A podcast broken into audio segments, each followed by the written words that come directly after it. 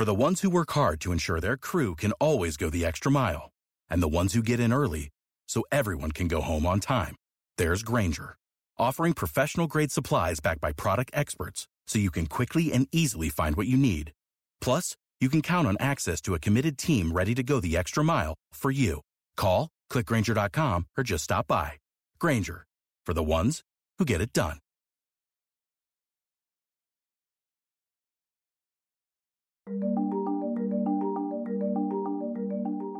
Before they opened an abortion clinic together, Diane Horvath and Morgan Nuzzo were friends. We have the kind of a fun origin story of where we worked together, and I was pregnant, and Diane has a child that's older than mine, and she started being like every six months or so, she'd be like, Hey, do you want a clothing dump of a bunch of kids' clothes? And so we'd meet up and chat. And during those That's times, Morgan. She's a nurse midwife. Diane is an OBGYN. They'd both worked at abortion clinics before, at independent clinics and a couple Planned Parenthoods. Yeah, and we kind of talked about like, you know, as you do with your like badass friends, you talk about your five and 10 and 20 year plans for what your life is going to look like. And it always kind of included the idea of having a clinic together at some point. But I don't think either of us really knew how to do that, what it would take to do that. Then, in December of 2021, they both happened to be out of a job. And they were paying close attention to the way the Supreme Court was leaning further and further to the right. And we were like, listen, we think Roe's going to fall. We know how to do later abortion. There are very few clinics that do it. Why not us? Why not now? We're as close as we're ever going to be to almost five year plan here. Let's let's make it happen. Morgan and Diane started looking at properties in Maryland, which happens to be one of the southernmost states on the East Coast where abortion would remain broadly legal if Roe was overturned. All those people from Georgia, Florida, the Carolinas, West Virginia, Tennessee, when they needed an abortion, especially later in pregnancy, they were going to need somewhere to go. So Morgan and Diane gave themselves a crash course in running a business. They courted donors, talked to banks, got what they call a predatory loan. They started a GoFundMe too. And all the while, they were keeping an eye on the Supreme Court, which was set to rule in a pivotal abortion case, Dobbs v. Jackson Women's Health Organization, in just a few months. So Morgan and Diane knew the clock was ticking. We were just kind of hustling as much as we could while we're watching the writing on the wall. Then, in May of 2022, while the two of them were having dinner together after a day at an abortion conference, the Dobbs decision leaked. It's like watching someone die. Like you know it's going to happen, you know the worst thing is coming, and it still hurts when the moment comes. And so we're sitting there being like, all right, it's it's it has to happen. There is no other option for this clinic to not be open. Um, there's going to be this huge influx of people, this huge influx of need for care, especially for later procedures. We have to get this clinic open. There are only seven states, plus Washington, D.C., that place no limit on when a patient can terminate a pregnancy. Maryland is one of them. And even when later abortions are legal, not every clinic offers them. The patients who need abortions later in pregnancy are often younger. A disproportionate number are children who don't know what's happening to their bodies or are in denial or tried to hide it until they couldn't. Other patients are adults with deeply wanted pregnancies, but months in, get a catastrophic fetal health diagnosis. Or they're people who knew they wanted an abortion but needed time to save up the money or get time off to travel to a clinic, which, now that abortion is illegal in huge swaths of the country, is an even more complicated and grueling undertaking than it was before. In her training, Diane had learned to do abortions later in pregnancy, which are a bit more complicated than earlier abortions, but it had never been the focus of her work. But I kept saying to myself for years, like, you know, third trimester care, later care is so important, but like, mm, I can't do it. Or it's not right for me in this point in my life. Or, you know, someone else is taking care of it. I, I think it was some of it was in just my own internalized like stigma. I also think some of it was fear. There's a lot of violence perpetrated against people who provide abortions, and certainly people who provide abortions later in pregnancy are really disproportionately targeted. I mean, some some really heinous things have happened. I mean, George Tiller was murdered in his church, but I thought I can't live my life and I can't allow these people, these bullies and terrorists to dictate my work, which I know is just and moral and necessary. Diane and Morgan spent a lot of time talking about what role they wanted their clinic to serve in their community and the country after Roe was gone. There was one memory that stuck with Diane from her previous job, where she and Morgan worked together.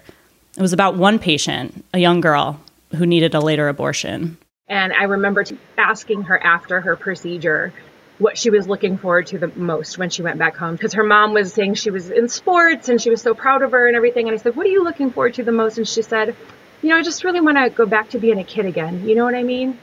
And I had to like pause and go to my office and cry. And I went into the office and Morgan came in and gave me a hug. And I said, this is sacred work. This is work that gives people, this is like puts the universe back on the correct path. And, and this, this little girl gets to go home and be a little girl. And so I just said, I can't, I can't not do this. I can't ever go on and say that this isn't important enough for me to be involved in. In October of last year, Diane and Morgan opened Partners in Abortion Care, a clinic in College Park, Maryland that offers abortions in all trimesters of pregnancy.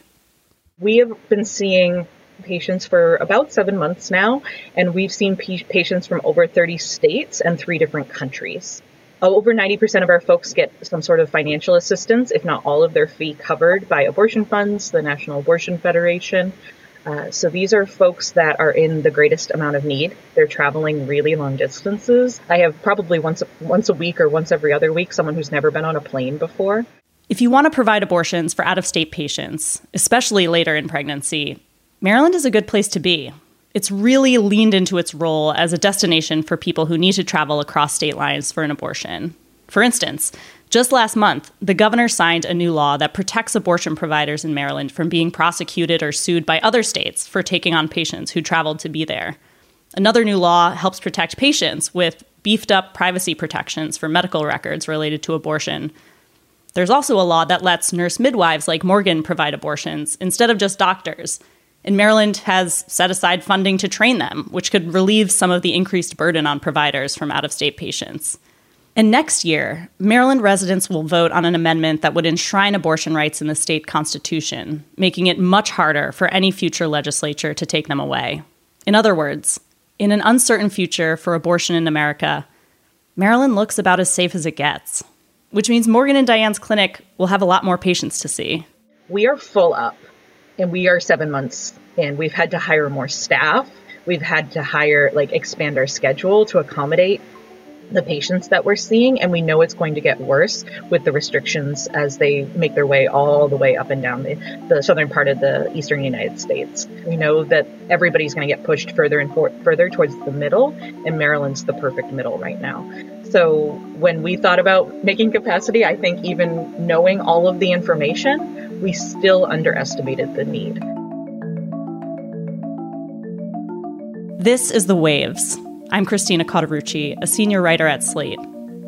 This week, one year after the Supreme Court decision that set off a national crisis in reproductive health care, we're taking a look at what the end of Roe has wrought the people traveling across the country to see Morgan and Diane to get their lives back, the people forced against their will into pregnancy and childbirth, or denied life saving medical care because their doctors are afraid of the law.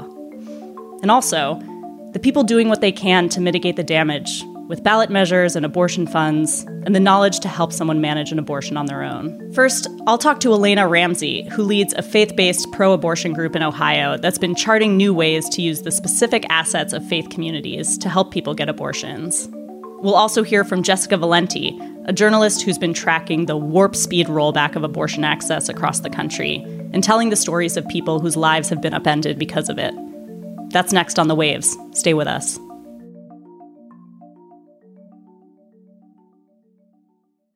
With the Lucky Land slots, you can get lucky just about anywhere. This is your captain speaking. Uh, we've got clear runway and the weather's fine, but we're just going to circle up here a while and uh, get lucky. No, no, nothing like that. It's just these cash prizes add up quick. So I suggest you sit back, keep your tray table upright, and start getting lucky.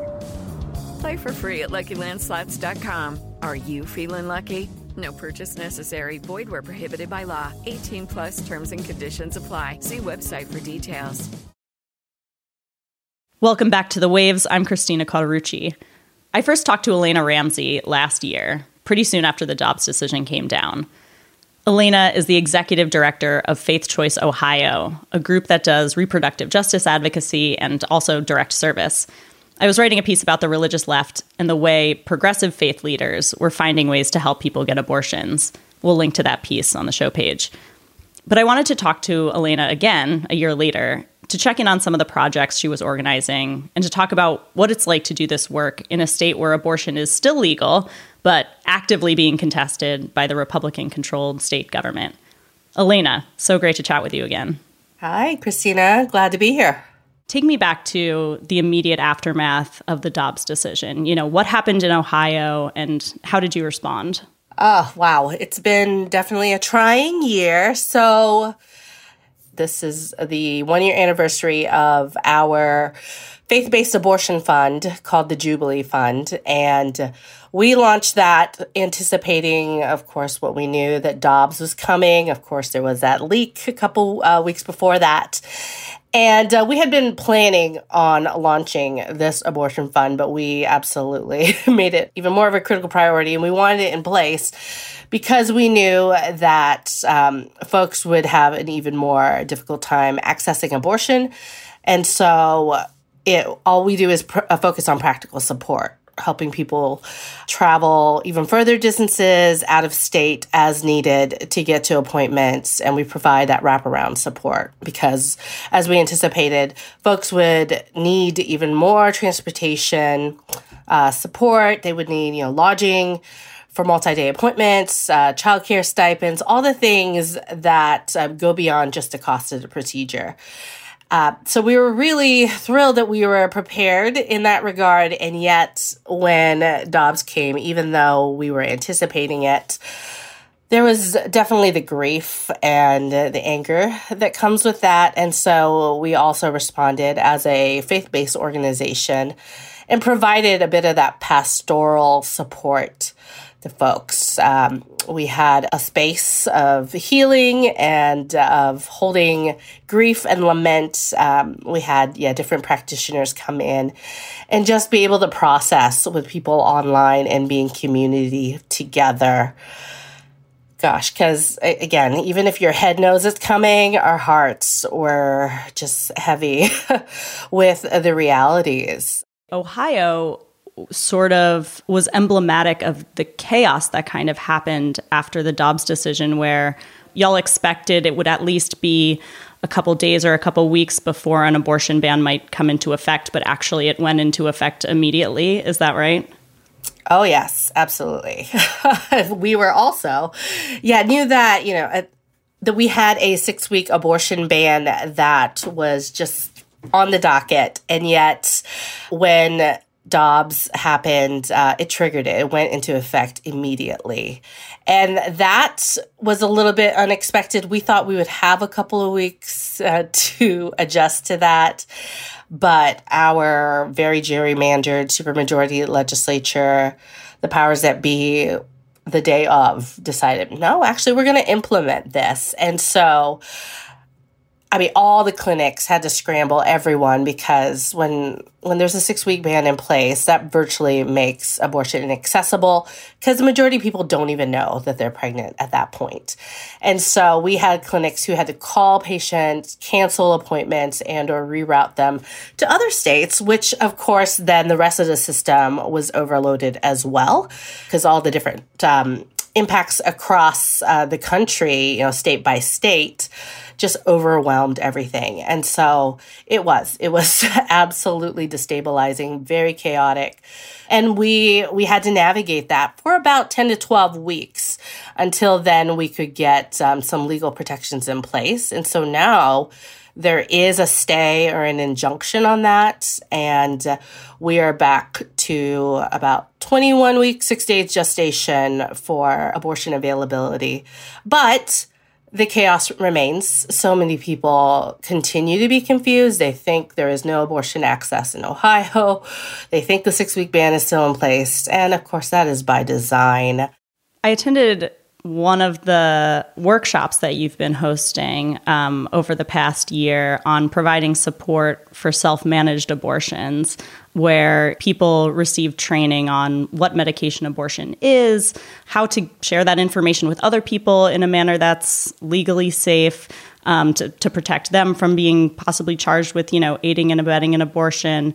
I was really impressed by the fact that you know your organization was taking this on and helping people prepare to give that information to others at a time when access was at risk. How have those workshops gone for you? What kind of feedback have you received?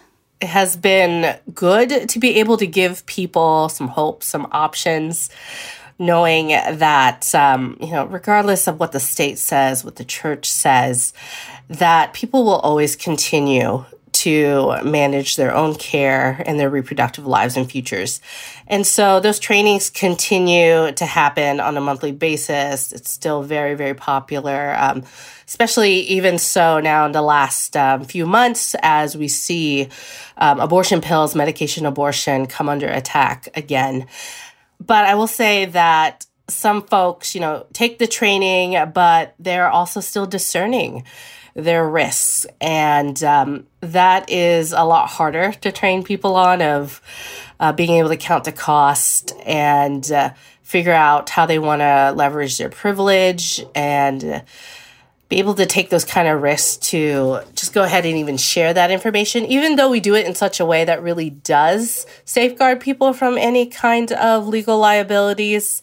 Some folks are still a bit wary about doing so. And it's just heartbreaking to me that the state and our government has really put people in this precarious position where they feel like they can't raise their voice even when they have a legitimate way to do so. Yeah, I mean, how do you deal with that sort of frustration or disappointment and, you know, seeing what I imagine was a lot of initial enthusiasm for taking risks for helping make abortion available and then maybe seeing that not pan out as much as you'd hoped? Oh, that that has absolutely uh, been the reality. Um, with movements, there are waves. Their initial, you know, there's a crisis point, and people mean well and they want to respond. And so we did. We had a surge of folks either willing to donate or volunteer and say, "Hey, I will drive people across borders and so on."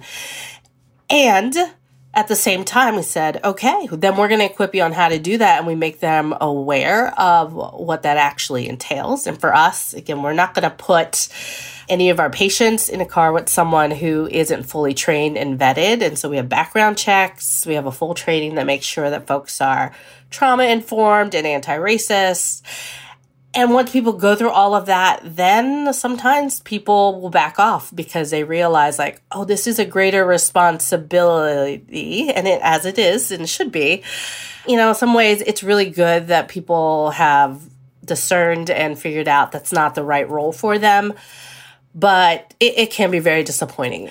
And we, you know, try to find creative, more other outlets, ways for people to to be engaged. And so, like for example, we're ramping up an abortion care package program where we can work with congregations, faith communities, and other groups so that they can be hands on. They can create these care packages, and we can say, hey, these are people of faith who, because of their values, support abortion and are doing this for patients. And that does send a strong message to patients and knowing, like, oh, wow, people face stand with me. It's not just uh, those um, extremists who've weaponized faith in many ways and have absolutely stigmatized and shamed abortion decisions. So that's another way that, you know, like we're we're readjusting the ways that people can get involved. We, we just offer a menu of options. It's just a matter of adjusting with our expectations, our disappointments, and um, giving people just ample opportunity to show up in the ways that they say they want to be. Can you tell me more about how faith plays into this? I mean, you know, your website sells a shirt that says abortions are blessings. I feel like there are obviously a lot of people out there who have only or primarily heard from the far right extremist, you know, fundamentalist faith voices out there who oppose abortion how do you explain, you know, your mission to them?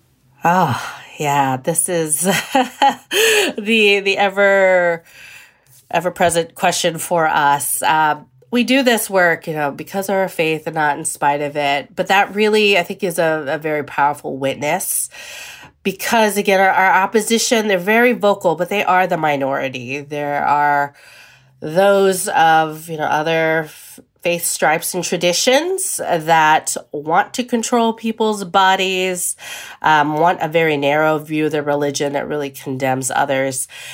And yet we are here to reclaim that message and really assert that no, um, many, many faith traditions actually call us to compassion.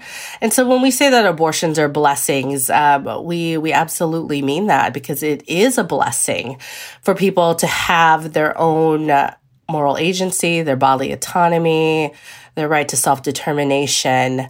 That that is powerful. Um, that abortion is so common um, that everyone loves someone who's had an abortion, and so instead of it being this topic that is in the shadows, we really want to uplift it as a very normal part of our everyday experience. And so we really stand in that gap and help provide, um, you know, a way for people to bridge the knowledge gap of what it means to be a person of faith and support full bodily autonomy for everyone.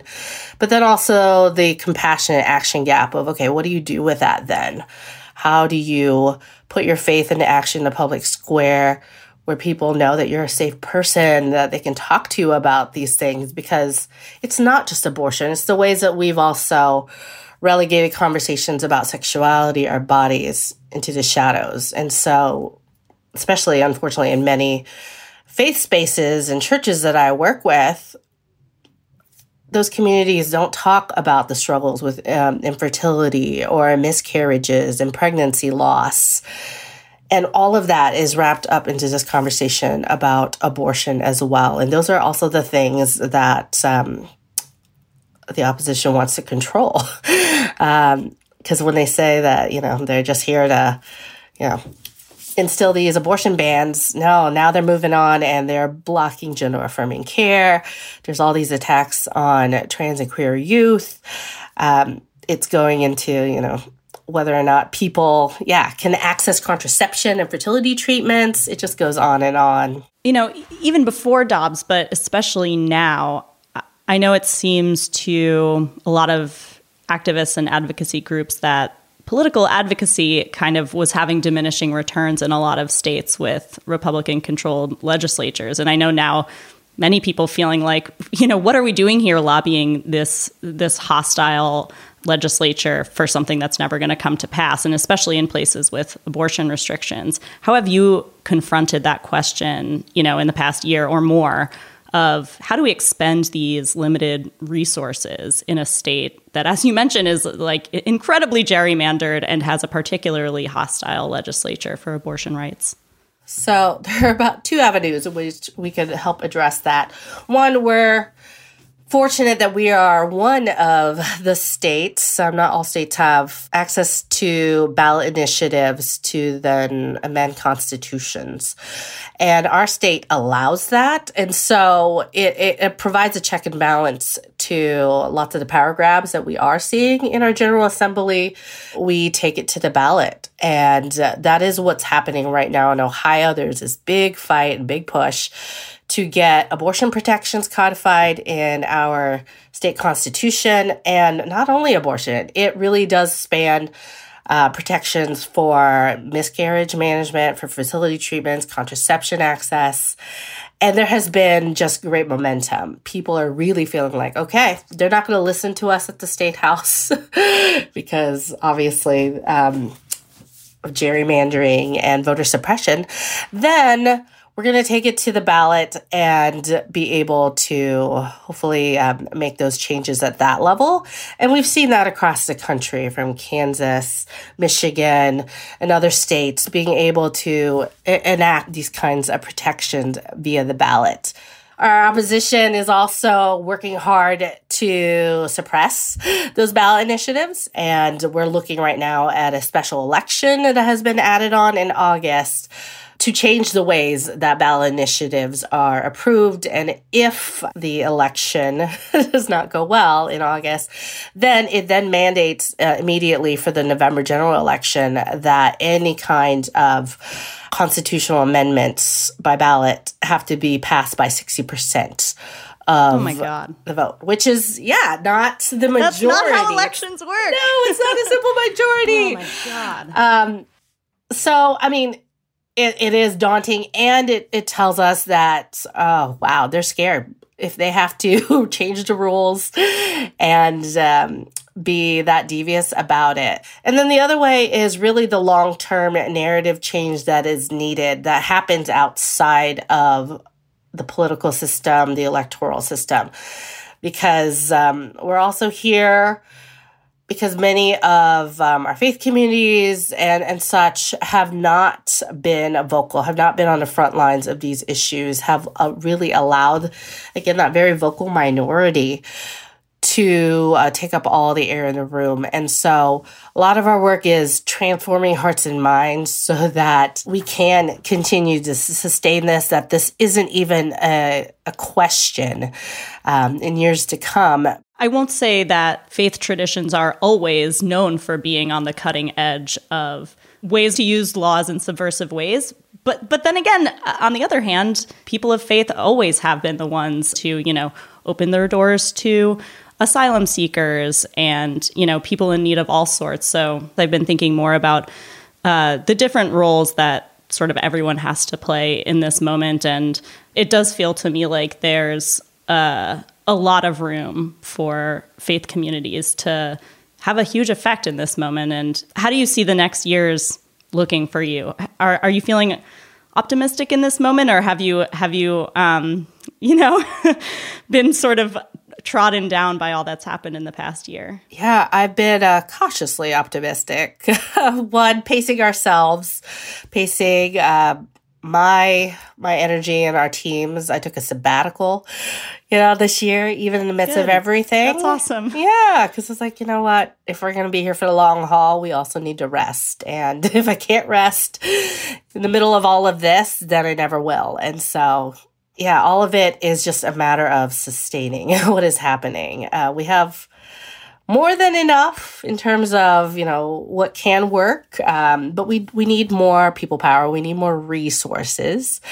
And so that's my job. I get to fundraise and build those partnerships uh, to get people plugged in and build the systems that we need um, on the ground. And so, like I said, I'm cautiously optimistic about all of it. It does take time, it takes the resources, but it is happening bit by bit. And there has been more of a willingness than there has been in the past to. Um, to partner with faith communities. There's a realization that's all hands on deck. We need everyone to help out, and um, and we also have to earn that trust, right? Like, I get it that some folks in this movement don't have a lot of trust for people of faith because of what they've seen from the opposition who weaponize faith and toxic theology. And so we've been able to, yeah, make those inroads and teach others that actually, if we're going to get free, we got, we got to do it together and that our liberation is tied up to one another. And so that's what gives me hope. It's what keeps me going is knowing that at least we don't do this work alone and there's more than enough work to go around. Elaina Ramsey from Faith Choice Ohio, thank you so much for joining. My pleasure. We're going to take a quick break, but when we come back, we'll hear from Jessica Valenti about her year of tracking abortion every day.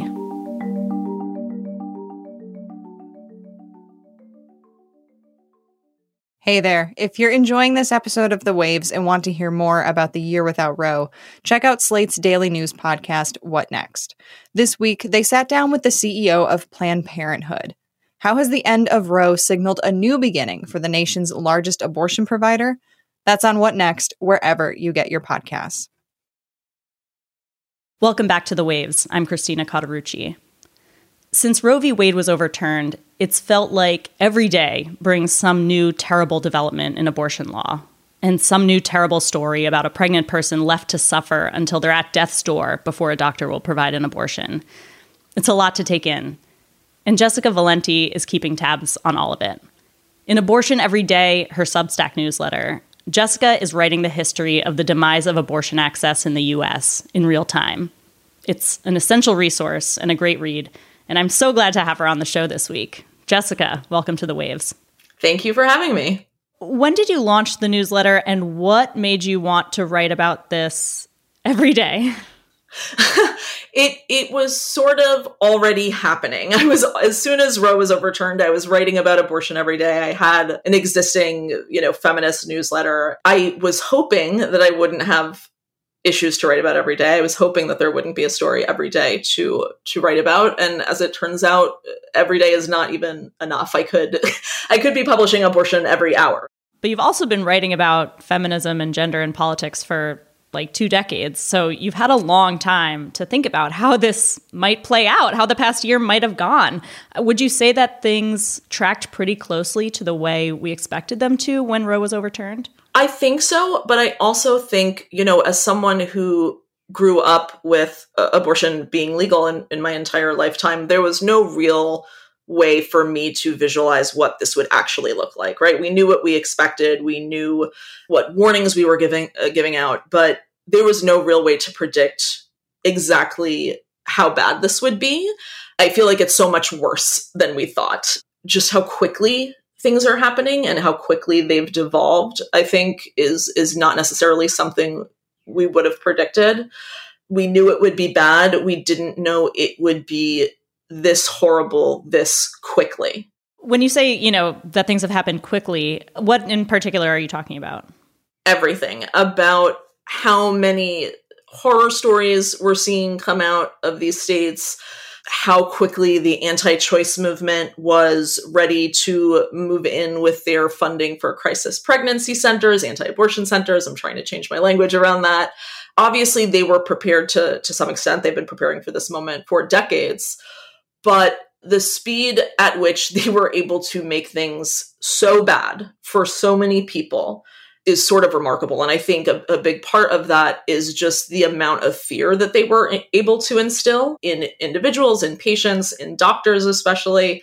And so watching that happen and watching that fear play out it's been really difficult. Also, seeing the way that those consequences are having these ripple effects beyond just individual patients and individual doctors and individual stories, right? Like the way that we're seeing doctors leave anti choice states and what that means for maternity wards and what that means for the maternal death rate and health rate. The domino effect, I think, that we knew would happen, those dominoes have fallen. What do you think has enabled the rapidity of this like total change in basically like the US healthcare system. I think a big part of it is the fear. I really do. I think that doctors know what the right thing to do is, they know what the standard of care is, but they also don't understandably they don't want to risk losing their license they don't want to risk going to jail and so when a law changes overnight that it, it's so unclear, right? And the laws that they say have exceptions, we know that those exceptions don't really work. We know that those exceptions aren't real. And so doctors are faced with having to make these de- these decisions around do I give the standard of care or do I go to jail? Because those laws were enacted overnight, their care changed overnight. And so did the way that patients are thinking about their own health and their own care and the fear that they have. One of the positives about the moment that we're in is that it happened with social media, which means that there is a lot of conversation happening. Um, and so people who are pregnant who need to get care do have more resources right available to them because they have the internet they have you know reddit groups they have social media. Um, but it also means that the the scare tactics are everywhere and the fear has also spread. They don't know how to sift through it right? They don't know what the latest law is because it changes so quickly, right? A law gets blocked and then it's unblocked. They don't know um, what's legal for them to do or not. They don't know what websites are safe for them to visit. And again, like this was part of the reason I wanted to do the newsletter was because the issue really does require keeping up with it every day because those laws, those websites, because everything changes so quickly. And so if people want the most up to date information, you sort of have to be updating it every day, tw- you know, multiple times a day. The thing that I keep coming away with is just the suffering and not just the suffering for the people who are pregnant and can't get care, but the but the people who have to live in states that don't see them fully as human and in internalizing right like that feeling and trying to figure out a way to live with that constant sense of fear um, and sort of you know state enacted intimidation really yeah. One of the things that really surprised me was in Montana, where abortion was protected. And um, after the Dobbs decision, Planned Parenthood in Montana decided to stop providing abortion care for people from states, from, from out of state, which I was like, I'm sorry, Planned Parenthood, like whose motto is care no matter what and also like something that's not even against the law giving legal medical care to somebody just because they came across state lines they can't obtain it from you. I feel like there's also been some disappointments for me on the abortion rights side from institutions that I really thought were super well equipped to step up and meet this moment. Hugely. I mean, there's honestly, we could have like a, an hours long conversation about this and about the, you know, the mainstream pro choice movement and the very understandable tension that they're having with activists on the ground right now. And that was really disappointing. And I think in part it was a result of many years of mainstream um, abortion rights organizations playing it safe and playing down abortion you know it's the safe legal and rare thing right like for so long these groups that got the most funding really played into that really didn't make the the proactive moral argument about abortion and really we're defensive about it. And I think that we're seeing that spill over into our post Roe reality where you're seeing things like this where they're playing it so safe when they don't have to. And lots of organizations are doing this in a moment where we need to decidedly not play it safe at all, right? Like one of the things I'm hearing a lot from uh, abortion rights activists who are local, like in abortion funds and, and state level activists, is we need to think about the end of Roe as almost like freeing us from the constraints of Roe. And we have this moment to rebuild what abortion rights looks like in this country. And we can't fall into the trap of just like timidly fighting for a restoration of Roe, which did not protect us, which was not good enough. People still were not able to get the abortions that they wanted and needed under Roe.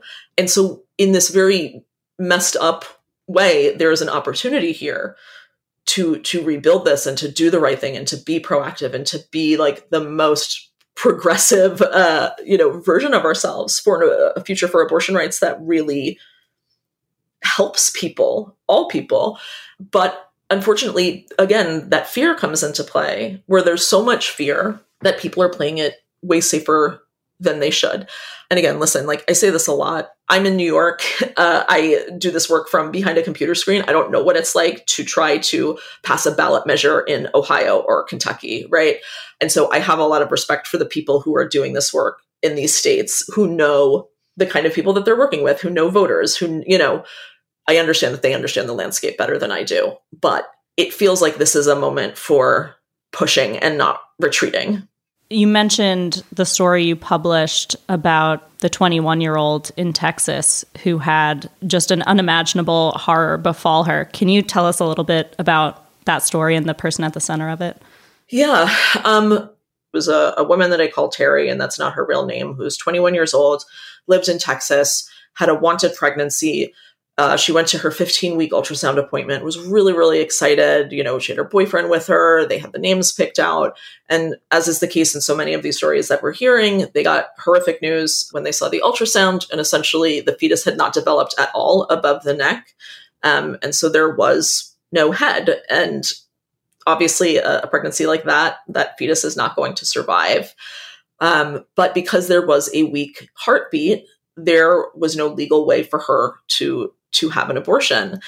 Thankfully, she was able to go to New Mexico for care, but saying that sort of like plays down how horrible that is to have to travel, um, you know, 11 hours to a state where you don't know anyone, to have to hide this from your friends and family. They didn't tell anyone because they come from a very, you know, religious anti-abortion community, to feel completely isolated in a moment when they should have been surrounded with experts and choices and social workers and compassion. This very young couple had to feel fear and shame. And they talked about literally feeling like they were robbing a bank like when they were calling when they were calling for out of state clinics even though it's not illegal to leave the state for care they felt like criminals and to do that to someone in this moment that is such a like a horrific horrible moment when someone needs the most possible compassion and care is just so beyond cruel to me it was just remarkable but i was really grateful to her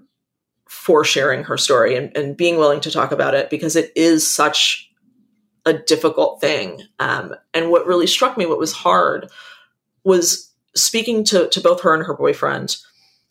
They very clearly expected judgment from me too.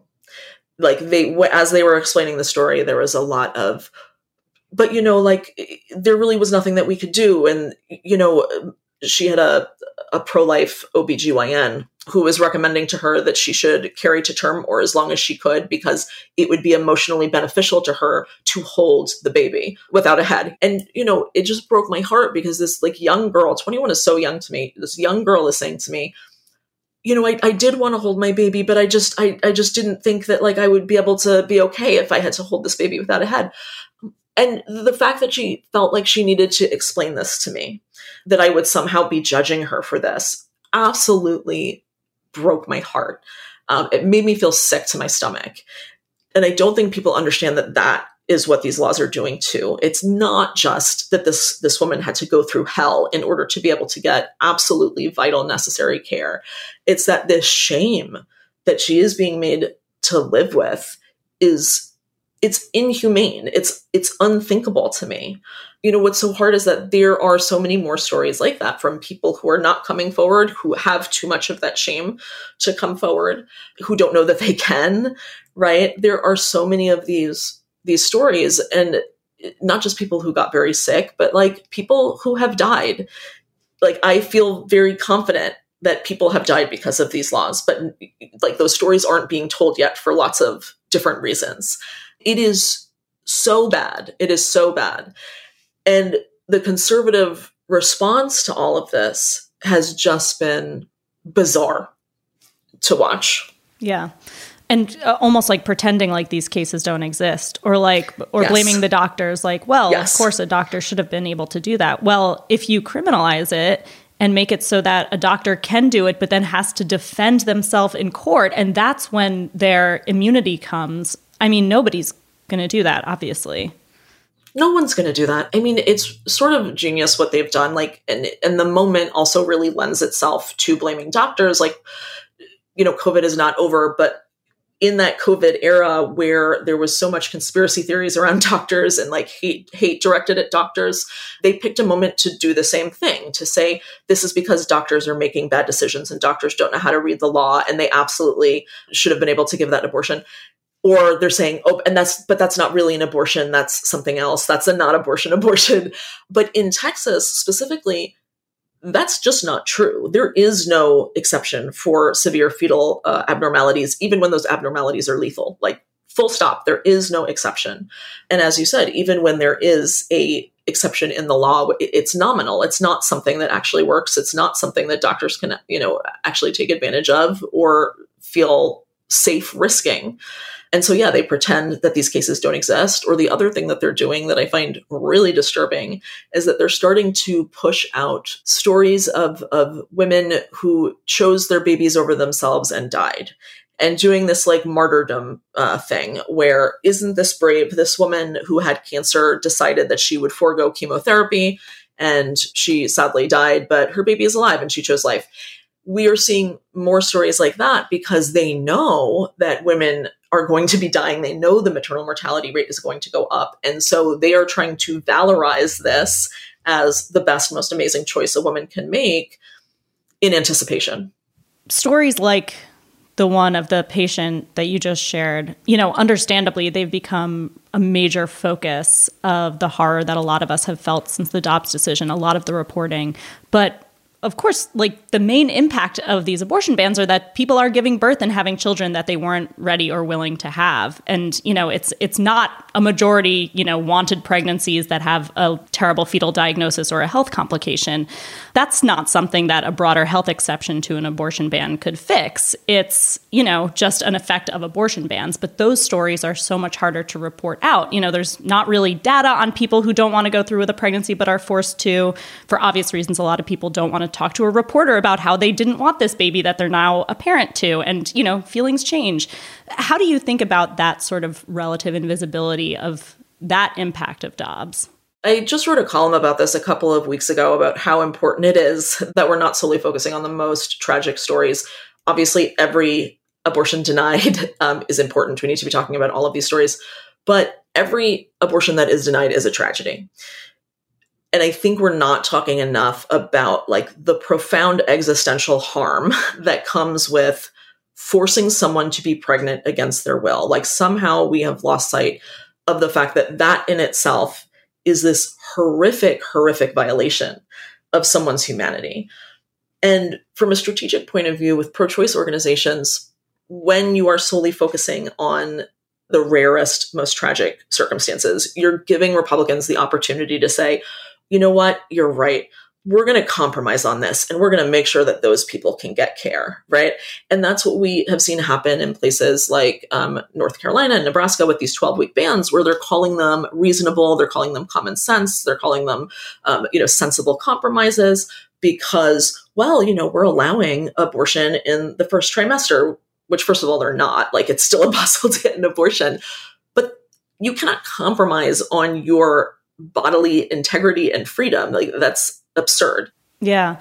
You wrote another piece recently about the questions you think reporters should be asking these Republicans and especially Republican candidates about abortion.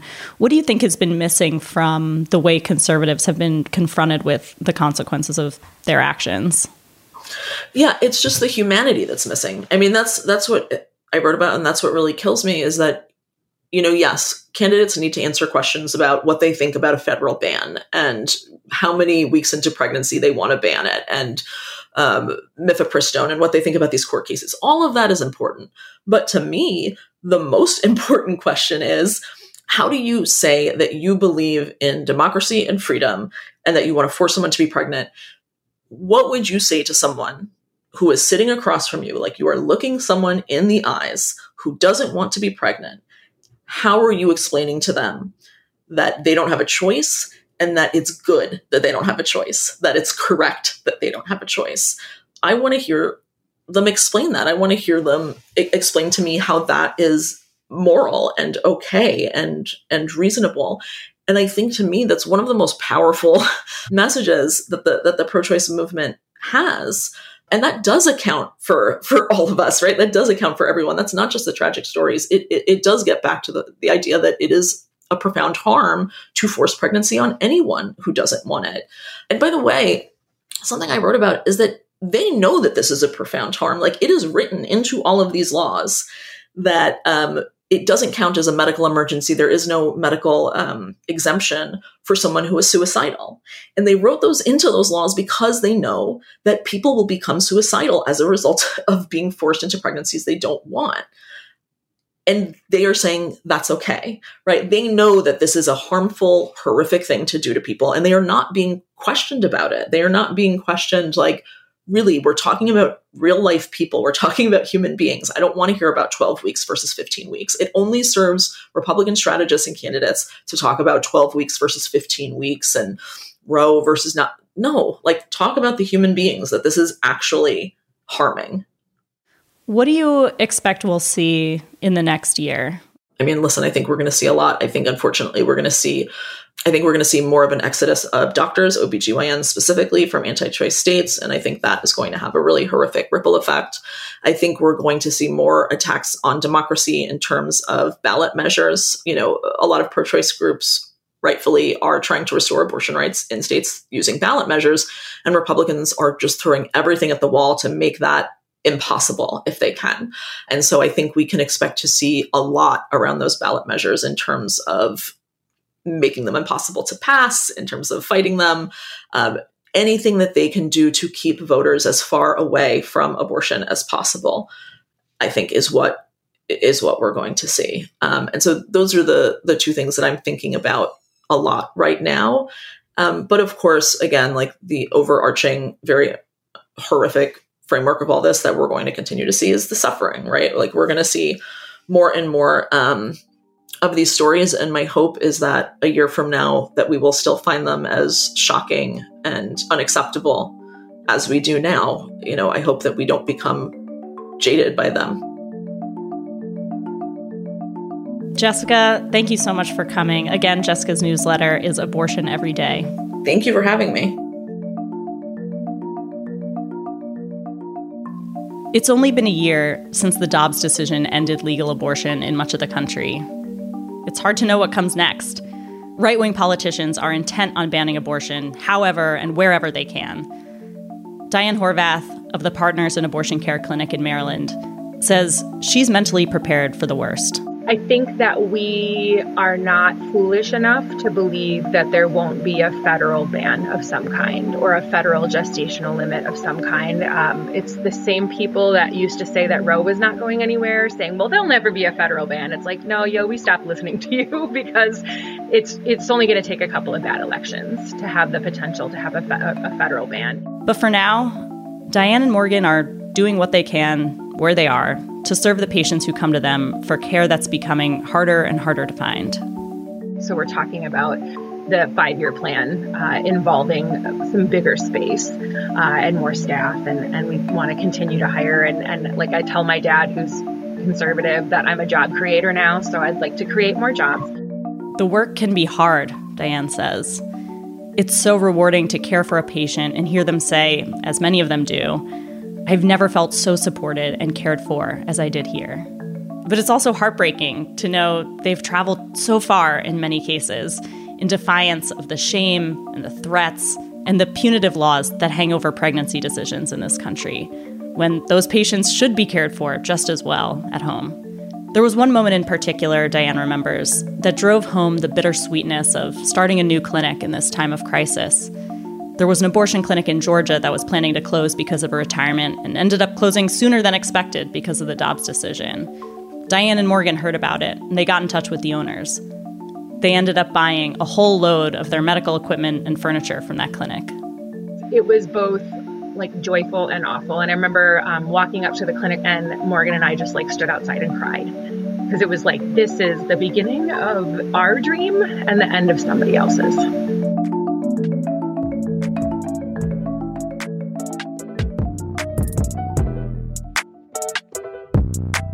That's the show this week. Thank you again to Diane Horvath, Morgan Nuzzo, Elaina Ramsey, and Jessica Valenti for talking to me on the show. The Waves is produced by Shayna Roth. Daisy Rosario is senior supervising producer of audio at Slate, and Alicia Montgomery is vice president of audio. We'd love to hear from you, as always.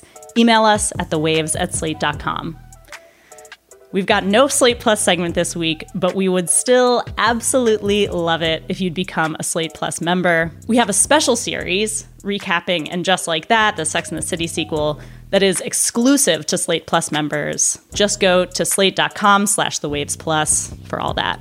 The Waves will be back next week. Different hosts, different topic, same time and place.